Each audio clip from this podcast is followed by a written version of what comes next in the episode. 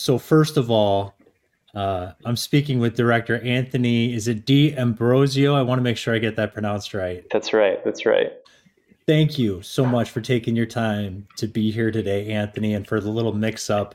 Um, I apologize for any type of uh, glitches we've had to start off with here. So no, no, no problem. No worries. First, I, I have to tell you, I was, um, I was just on the good old social media like I am a lot, and all of a sudden I see this project, and it just immediately caught my eye with with personal affinity, obviously to to to this subject matter, and I don't want to give it away because I want you to be able to talk about it in your own words, and. I just dove not only deeper into it, Anthony, but then I, I dove kind of deeper into your story as well. And can you kind of talk just at a high level before we get into um, your your project with Triumph of the Heart and and just where that journey has taken you to now. I don't want to give away anything. I want you to kind of have it bare canvas here and we can take it where it goes. So For sure, for sure. So high level who I am. Um, my name is, you know, Anthony D'Ambrosio. I grew up in a very Catholic family and uh, professional dad Catholic. He's like a, on the speaker circuit and all that.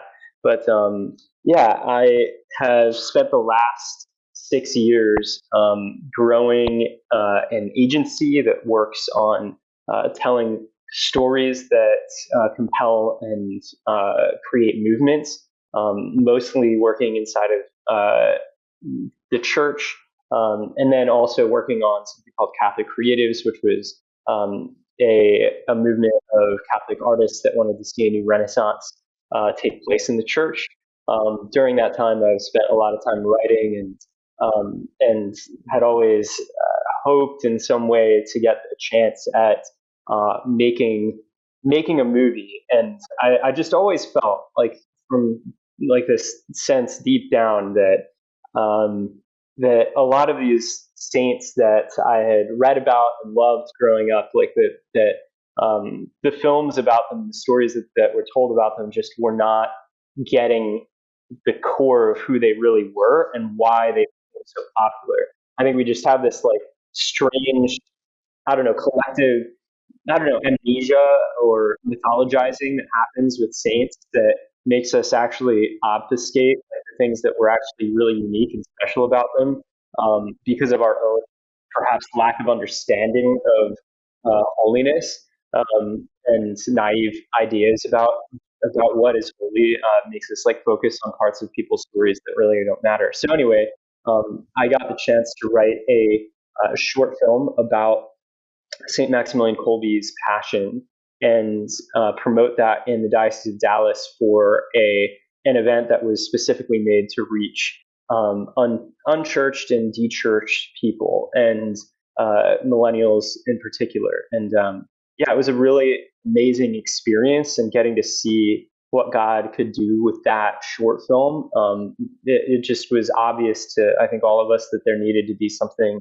bigger done. And um, yeah, I I got to finish the, the feature length script living in um, in Poland for a little bit with the, the friars there, interviewing them and um, and getting to be, I guess, as close to Kolbe as I could. Um, and then uh, raised the money uh, very quickly uh, and went out and shot and uh, just got back from that in November. So, if I remember seeing that, was that in 2018? That short film that you did. That's right.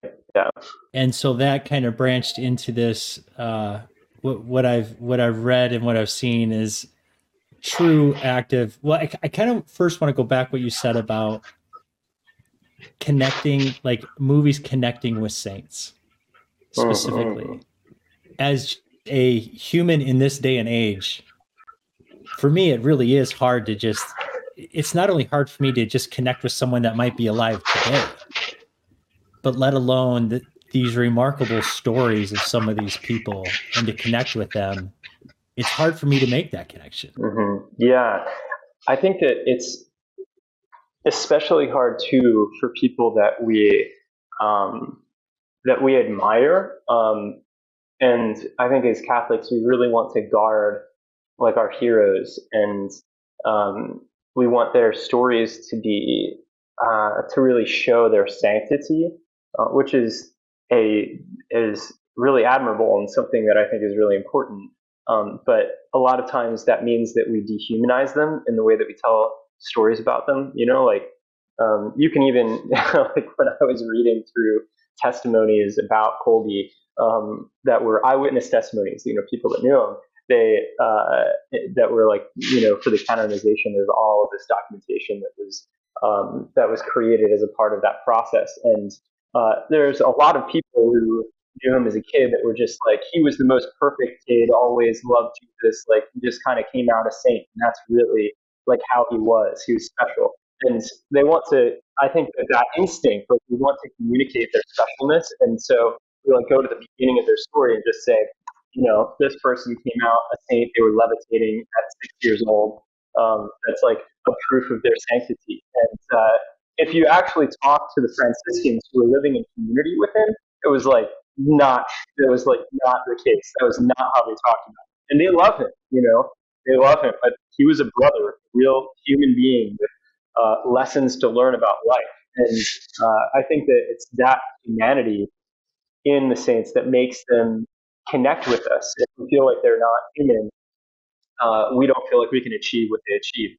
I think that's a big uh, mistake for us as we talk about the saints. Before we get into the film, can you talk a little bit about when you're saying Kolbe and who this person is? Can you talk a little bit about that story um, and j- just from I want to hear kind of from you because I know there's also a angle you took on telling the story in film that's even a little different as well. Yeah, I, I guess I'll talk first about the um, like just general overview of Kolbe, and then kind of how I found my way into into uh, I guess making making a movie about him.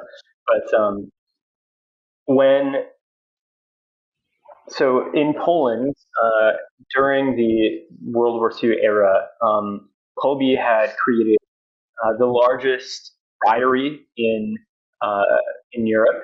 he had about 600 to 700 friars, young friars who were all highly fervent and committed to renewal of their order and to uh, to this mission of sharing the heart of the Immaculata with the world. And uh, that was through something called the Militia Immaculata, which was a magazine and newspaper, and ultimately like a whole media conglomerate. You could imagine that it's it's like pre EWTN, like the first real Catholic kind of media giant um, that had been made. This this was Kolbe that did that. Um, he's kind of like a Bishop Barron, if you will, celebrity in Poland for sure. Um, knows the president, is regularly in touch with uh, high officials, generals, etc., in the Polish um, in the Polish nation. And uh, as the Nazis kind of rolled into town, um, he was brought into uh, Auschwitz because of uh, anti-fascist writing that he had done. Um, at the time, they were trying to the, the, Nazis were really trying to break the spirit of Poland. Um, this was before the uh, the concentration camps were really being used for, at least in Poland, were really being used for the Holocaust. Um, their main point was to break the intelligentsia and the, um, I guess, the aristocratic kind of uh, sect of of Polish culture, and in doing so, to try and break the spirit of the Polish people to to, to enslave them. Ultimately, that was their goal.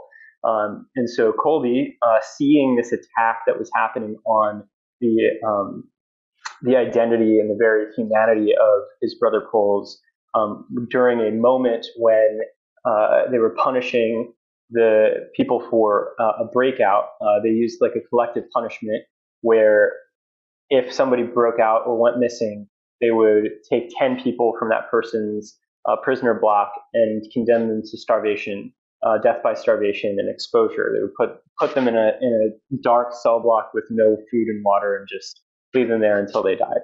Um, and uh, Kolbe traded his life for one of the other men in that lineup and joined the other nine men in that cell.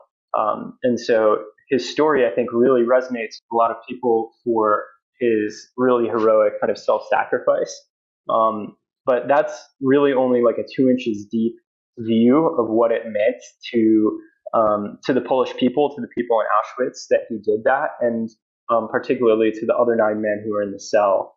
Um, and so, uh, my perspective in the film is really telling the story of these other people who were uh, who were imprisoned with him and who died with him, uh, and his love, his accompaniment, his ultimate, um, I guess, spiritual fatherhood for those men while they were grieving. So uh, my own story with that, and I'm, I've been talking for a while, so if you need to interrupt me and redirect me, feel free to do that. But um, I actually have a rather kind of unique way into this story. I was not a fan of Kolbe.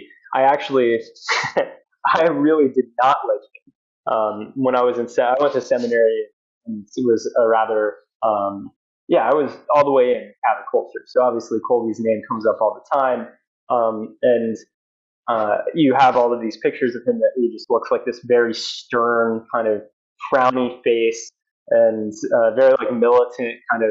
Uh, until you know the Poles, you don't. You, you have to understand this is Polish Catholicism. It's just this like muscular kind of thing, very like you know flat emotions, but like incredibly warm on the inside.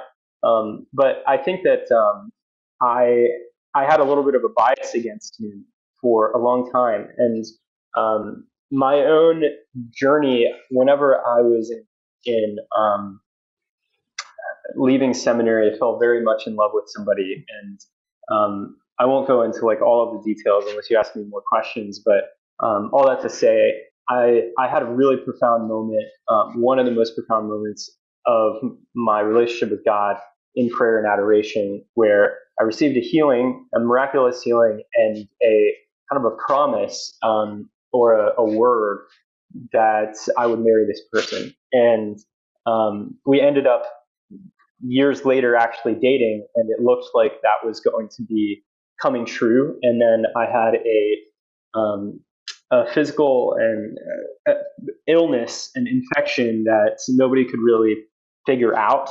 Um, that caused all of these mental issues, uh, sleep issues, made it very difficult for me to, to talk and communicate. And um, ultimately, uh, I had to leave the relationship um, because I knew that I couldn't move forward into um, engagement and marriage while I was uh, going through what I was going through. And it didn't feel fair to, to me to sort of make her wait.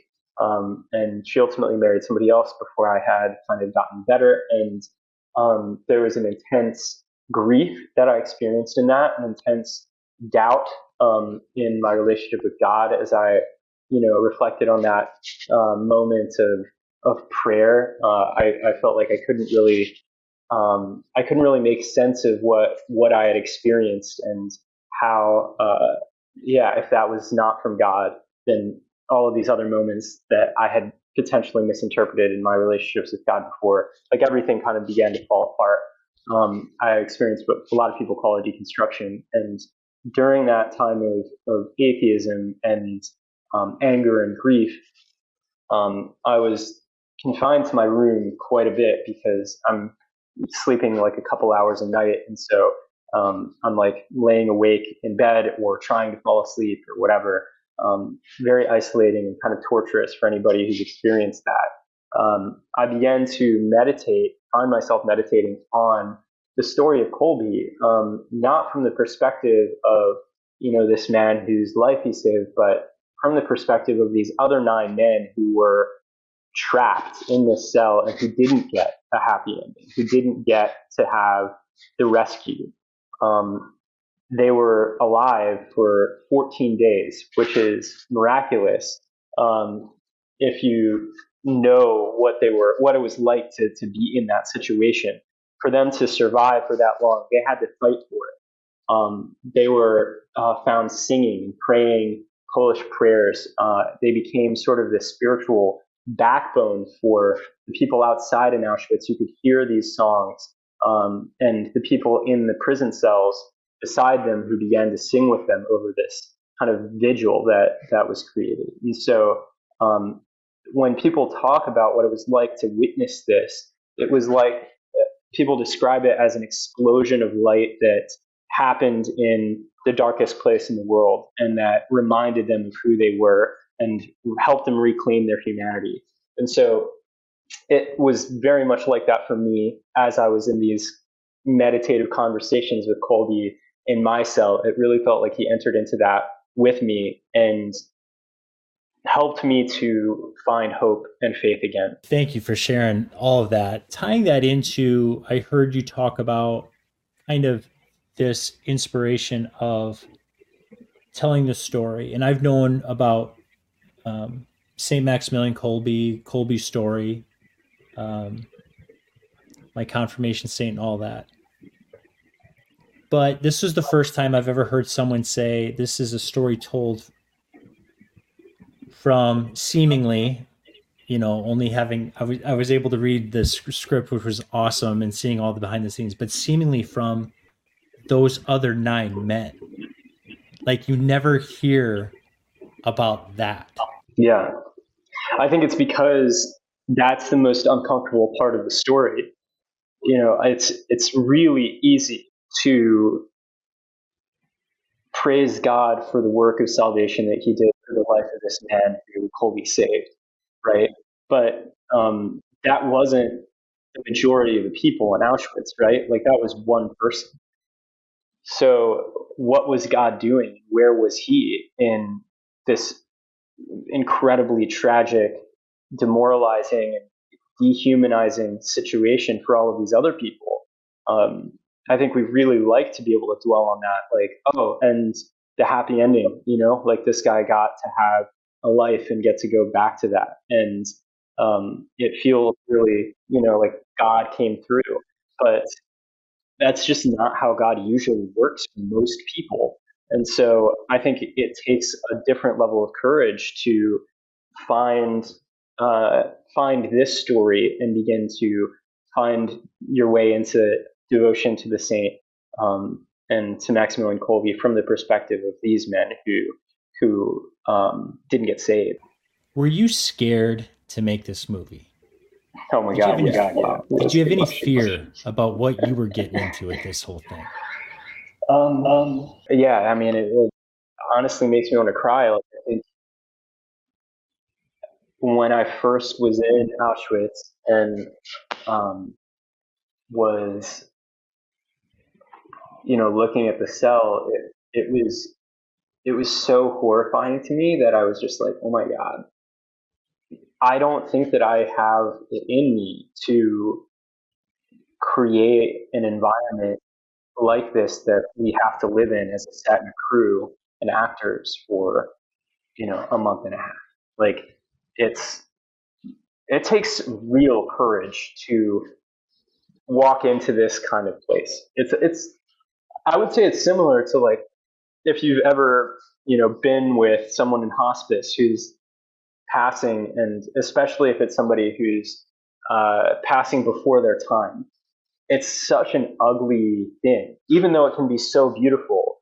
The discomfort that you can have before you walk in, you know, like this is the best thing. I'm, I don't want to miss this moment, but there's like a a fear of facing the reality of death and of suffering that I think makes us really want to avoid it. And so for me, yeah, I, I felt that very particularly and strongly. And every single person who worked on the process and on the movie, I think had to come to terms with that in some way themselves. Did you ever feel like there might be backlash in telling this story because it's so it, it yeah yeah it, it can be so controversial in so different angles like, yeah, I mean, you're by doing anything public like this, you are going to enter into controversy. And um, I'm saying that like I'm fine with it now because the blowback hasn't fully happened, and you know I'm sure that I'll be crying in bed at some point, looking at the reviews and like feeling like people were unfair. But I I would say that I've already experienced that in Poland. Um, there's a I won't go into all of that, but there's Kolbe is a very controversial figure in in Poland, and um, there's a, a way that I think we want to really guard like our saints from um, from a storyteller who would warp the the story and and to to show a part of him that feels like does a disservice and I think that's really a noble it's like a noble desire to be defensive and, and like the justification that we have for that is like immense. I mean, the hit pieces that people have been doing on um, to try and discredit any scene, they're just they're everywhere. So I understand it, but at the same time, um, I think to show uh, a saint's humanity, um, to show a flaw, is is going to really shake some people up. They're going to be like, I, I would never have seen him like this. There's some scenes um, that we have in the film that I know people are going to get upset at. Um, and I don't know how many, uh, but it's going to happen um, because he's not perfect all the way through, and he he shows a, a part of his like you know raw humanity at different moments in the script that make him ultimately very relatable to these other men in the cell and that ultimately help to uh, facilitate their conversion. But I think that if you're um, yeah, if you want something that's very glossy and that just kind of catechizes people, um, this movie is probably going to be upsetting in, in multiple levels, you know. Uh, but I think in a way that will be spiritually ennobling um, for for anybody that's got the courage to kind of sit down and sit through it. And to that point, and not even this is the first time I've ever met you face to face, but I just want to say, um, how I admire the courage to to tell it in a real way. To your point, this was a human being. Like and how many times do we hear these remarkable people, no matter who they are, but you hear them in this light of like it is impossible for me because I know like I'm messing up like every day on things. Like it's impossible for me to connect with this seemingly perfect person. But yeah, then it's like, yeah. wait a minute, I can I can be I can be a human being, but I could also maybe do some extraordinary things too in my way. Right, right, right. That right. gives me hope hearing that. Yeah, and I think that you have to be able to see somebody fail a little bit before they win. Um, I mean, that's really the heart of drama too. You can't you can't enjoy a story where the character doesn't struggle. It's like part of the like baseline rule of theater. you have a character that has something they want, and they have a million obstacles between them and getting that thing, and they have to grow and learn things about the world and themselves in order to ultimately like achieve that desire and goal. That's what a story is. And in its structure, it's basically encapsulating in like this kind of DNA um, a moral, a spiritual truth about the world and about humanity that um, it's trying to pass down in a sticky way to the next generation. And so I think um, we have to be able to show that struggle in order to be able to pass down the, the sticky truth of what holiness actually is. What do you hope people will get out of this that may not be Catholic, that may not be yeah. a certain religion, yeah. that may be whatever, maybe they're agnostic. Like it's a kind of a two part question. What do you want them to get out of it? And what do you want overall people to get out of it, knowing that it stemmed from this personal, personal inspiration from your own struggles. Yeah. What do you want people to get out of this? I mean, I want people to get out of it what I experienced when I was meditating as a non Catholic, you know. Um, I want people to get hope I think that it's, um, I'm just speaking from personal experience here, but um, I think that when when we come of age in the world that we live in right now, it's it's incredibly disillusioning and um, incredibly uh, there's a jadedness and a cynicism that uh, I think our generation has, and um, certainly that we're seeing in the next generation coming up. And I think it's because the lack of trust in institutions, the um, the incredible like confusion about who we are and about um, the world as it is. There's just not a lot of of foundations and voices that we can trust that are authority that are pointing us towards hope. And um, this is, I think, a a time where we need stories of human beings that point towards something transcendent that's beyond um, what makes sense according to the normal rules of this world.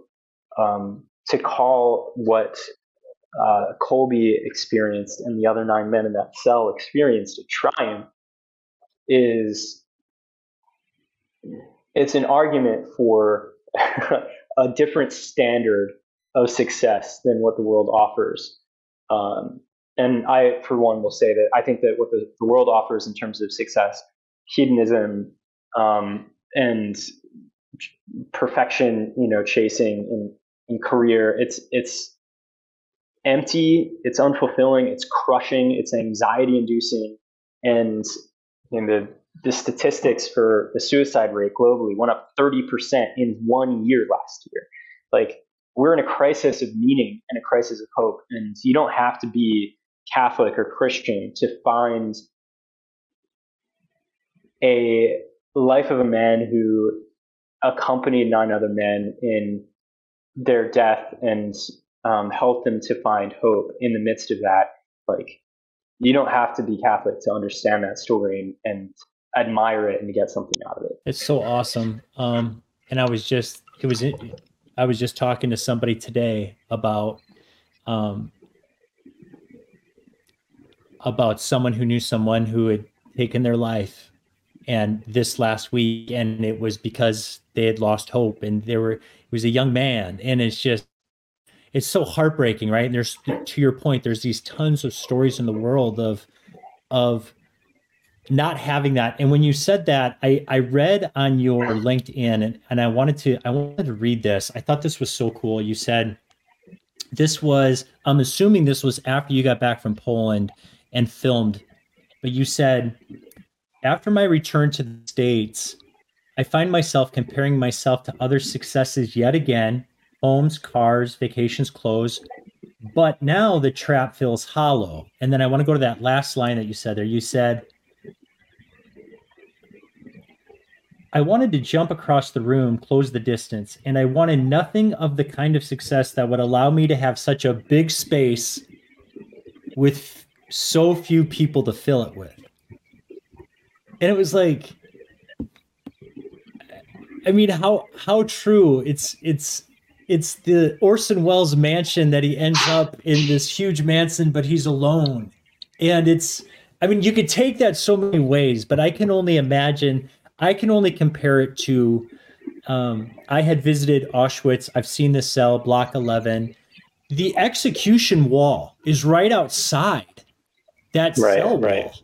And and to walk that and just think what what these men and and people are experiencing in that. Like and in you, you spent so much time here with this crew, came back, and I cannot imagine that just does not change you in some way going through what you and your crew just went through. Yeah. I mean, how does this like terrible, terrible cell become like a chapel or a cathedral? I mean, this is eyewitness testimonies of the uh, of the person, the translator, kind of janitor person who was there, who was an eyewitness to all of this. Um, that is how he described it how does that happen? Um, how does it become sort of like this the central place of hope that's emanating light? Um, it's that um, the story of the gospel is Jesus coming down into suffering and transforming death into a place of hope. Um, that's that's what the gospel is, and in the cell, like these men became brothers and they got to taste a, a bit of heaven together um, before they went there. And I think that um, one of the things that we've taken back, that I certainly have taken back from the experience, is just this um, appreciation for like the closeness of deprivation that's shared, um, that's that's chosen together, that's embraced together. Um, I think that um, C.S. Lewis in The Great Divorce has this amazing picture of hell that's like a suburb that's always expanding, um, which I think is hilarious because that's what suburbs always ultimately do. You know? they just keep on duplicating themselves over and over and over again. And the people in these, um, the goal of, of wealth is for people to be able to move further and further away from each other because they're so bothered. They want so much ownership over their life and their existence. And um, I think in this strange kind of inverted way, uh, how like the kingdom of heaven works, that um, the revoking of of material comfort for the sake of closeness and connection um, is far more fulfilling. It's far more fulfilling, and um, ultimately is uh, I think for these men like tragic, right? Like there's no there's nothing that makes sense of that kind of death and that kind of suffering. But despite that, the compassion that they find from Kolbe and that ultimately they show to each other is um, is an overcoming of that, a victory, a triumph over um, the suffering of the material world that I think is just absolutely gorgeous. And it's a testament to the fact that um, the thing that we want the most in life is love. And in so many ways, we're the ones that are so in between us and that. Like in our goals, they're just, it's so funny. It's just hilarious. It's like we've been convinced to go after this fool's gold, you know, that uh, cars and the job and the success and all of that uh, just allow us to have bigger and bigger houses. And it's so, but but it's so easy to get caught up in that, right? And yet, what you're talking about so much is this thing that I think we all do yearn for, is this relationship with each other but it's like it's so damn scary anymore to like even say hi. Like if I, if you saw me on the street and you see this big nose guy walking down with a smile, you'd be like, "Who's this crazy guy?" Like, uh, okay, like we, but but to be able to be like, okay, wait, we're two human beings here. We're going through this, and that's a shared experience that only you two will experience in whatever way. But these other ten men in this cell to your point, only they know what they experienced. And to and to share and, and to to tell a story around that, it's just it's truly um it is beautiful. It is beautiful. And I I'm so excited for this for this to release. Thank you. I appreciate that, man. I I am really excited for it to come out as well. And I really hope that it can inspire people to, I guess, have a little bit of that, I guess, inverted measuring system that um, that I think Kolbe had that God has given um, to us in, in the kingdom through our baptism, which is like to be able to see love as the main thing, and that everything else, everything else is like completely um, is just fool's gold compared to that. Uh, and that we have the ability to fill our lives with that love, really, regardless of where we are and what our circumstances are. So that's what the story is really about. Do you feel like going through this experience, Anthony, that do you feel like something's supported you along the way through this whole thing? Have you felt something beyond? Oh my gosh, man. Yeah. I um I think Kolbe really like came to me. I think that he picked me because uh, saints tend to do this in some weird way. Um, I wasn't looking for him, you know. um, and I think that he's been a partner in this in a way that's really hard to describe to people that would probably make me sound very um, I don't know, over spiritualizing and, and woo woo or something. But um, I when my, when I was first there in Poland, um, I was going through another bout of this like um, this infection, and it was a really difficult, very difficult time for me. Um, and when I reverenced, I got to reverence um, Kolbe's cell and his um, a first class relic of him on his feast day. Uh, basically, all of these people from all around Auschwitz uh, in these towns, they all pilgrimage together, they process together, singing Polish hymns and songs to Auschwitz on his feast day. And then they have this beautiful mass in front of the cell um, where they sing hymns, traditional hymns that likely would have been sung inside of the cell. Um, the most profound, like, kind of contrast of light and darkness in a mass that I've seen in my life. And when I came back at the end of mass, you go out, uh, like going to the Eucharist, you go out and go into his cell, reverence it, and then come back and reverence the um, the uh, the first class relic. And when I I kissed the relic, I physically felt somebody kissing me back on the lips, like a man, and I, I it was very uncomfortable. like it's like really, really uncomfortable. um, but there was this sense like that that Kolbe was like saying to me, you know, like, um, I'm choosing you to do this. I'm choosing you.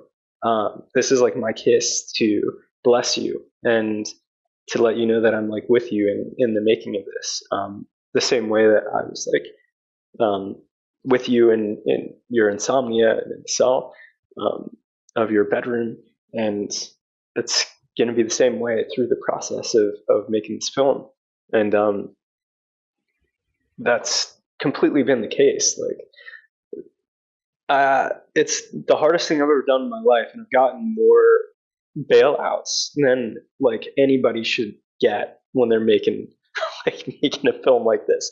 I've taken some of the most ridiculous risks that like uh, I've ever taken in my life, and uh, just the truth is, I think Kolbe did that in his life, and he really loves that attitude. And I don't know, maybe that's something of why he felt like I would be the one to tell it. But um, I was extended so far beyond my means that I was like completely dependent on supernatural aid to come in and and fix fix so many of the messes that I made. sounds like such a a familiar story with people that not a familiar in the detailed sense that you talked about a familiar story when when you hear of these remarkable people that take a step of pure faith like which leads into another thing i wanted to make sure we touched on is you have a kickstarter campaign going on right now like this isn't something that you've saved up your savings account i've got the money now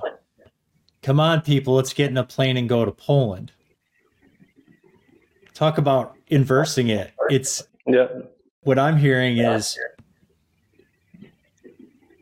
a walk of faith, and somehow it's going to get done. Yeah. Whether yeah. it's through my own personal physical ailments, whether it's through not having the finances, you just started kicking off the campaigning for this. Mm-hmm, mm-hmm. Yeah.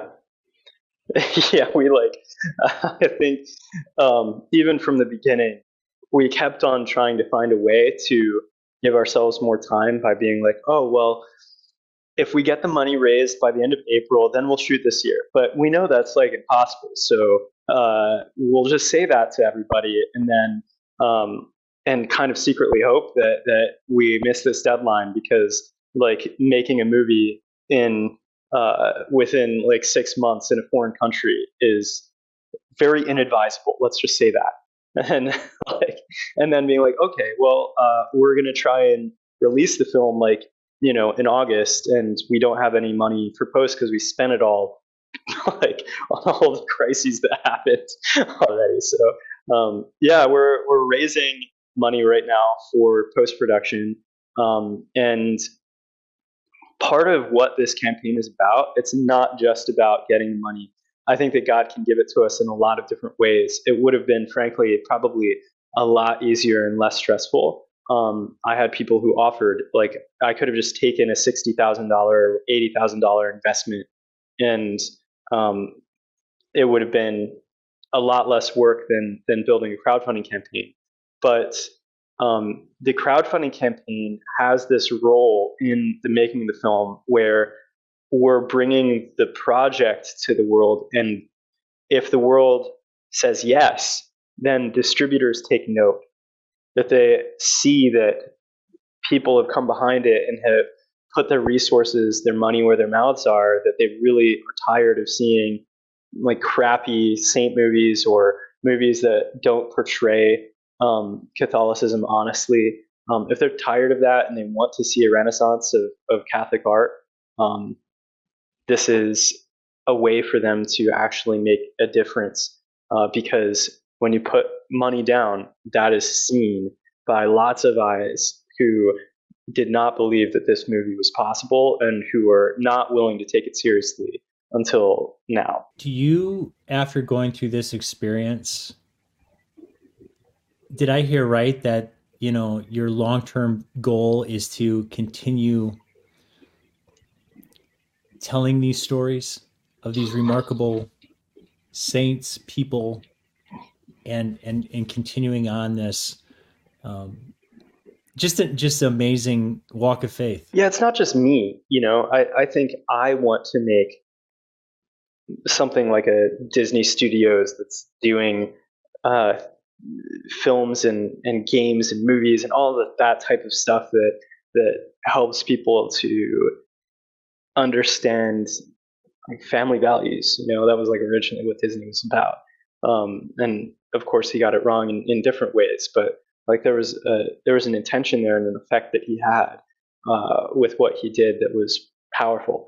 And I, so I would like to see something like that happen. But regardless of whether it's me at the helm or not, I think if this movie succeeds, it will break ground and pave the way for other Catholic filmmakers to say, they did it. I could, maybe I could try that. And other Catholic investors who say, wow, like they actually stewarded this money really well. And it wasn't just like a, um, a black hole, you know, like it, it was fruitful. And I think if, if we do that, um, it's going to really be like shockwaves kind of through the, the Catholic um, artists and creative community that's going to just open up vision for what what more can be done for many more than just me. I think I'm going to leave it there. I don't want to force anything, and this was just cool. Cool.